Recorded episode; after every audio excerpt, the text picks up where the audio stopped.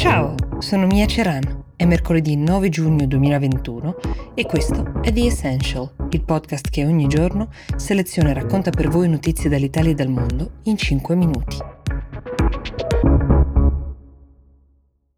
L'immagine più virale della giornata di ieri forse l'avete vista, è quella del presidente Macron preso a schiaffi da un uomo mentre camminava vicino alla folla. Era separato da delle transenne, però le persone erano abbastanza vicine. Si trovava nel sud della Francia. Sono immediatamente intervenute le sue guardie del corpo. Ovviamente il presidente francese è stato preso alla sprovvista, non, non si aspettava questo tipo di reazione da una persona nella folla. Non è stato ferito in alcun modo, ha continuato secondo i piani le sue visite, aveva uh, da vedere ristoratori, gestori di attività che stavano riaprendo. Anzi, Macron ha voluto chiarire chiarire che si trattava di un atto isolato che dovrebbe essere ridimensionato e messo nella giusta prospettiva perché, come vi dicevo, le immagini sono diventate virali.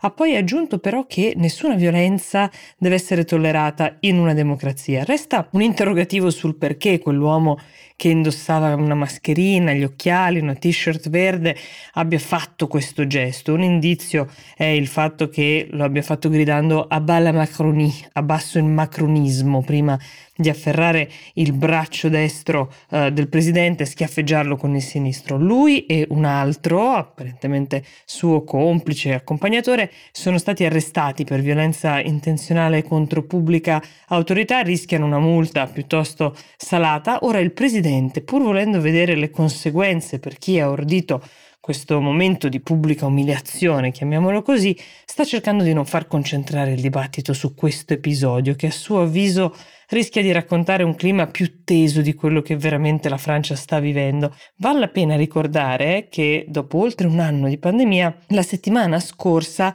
Macron ha iniziato un tour politico della Francia con l'obiettivo di rimettersi in contatto con il paese dopo questo lungo periodo molto complesso che abbiamo vissuto tutti quanti.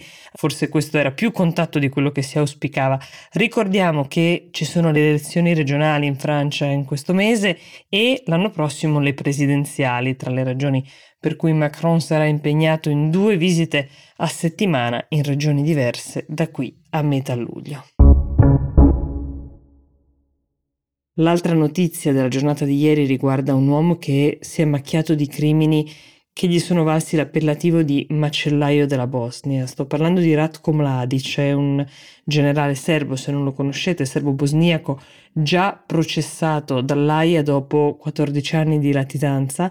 Tra i vari crimini di cui si è macchiato c'è anche il genocidio di Srebrenica, 8.000 musulmani bosniaci uccisi. La sentenza del Tribunale dei crimini di guerra dell'AIA riguardava sia Mladic che Karadzic è un altro leader, eh, ideologo, architetto del genocidio, è un leader dei serbi bosniaci che sta attualmente scontando la sua pena in una prigione inglese sull'isola di White. I destini dei due, di Karadzic e Mladic, tornano ad unirsi dopo anni. Mladic è stato, possiamo dire, allievo politico di Karadzic.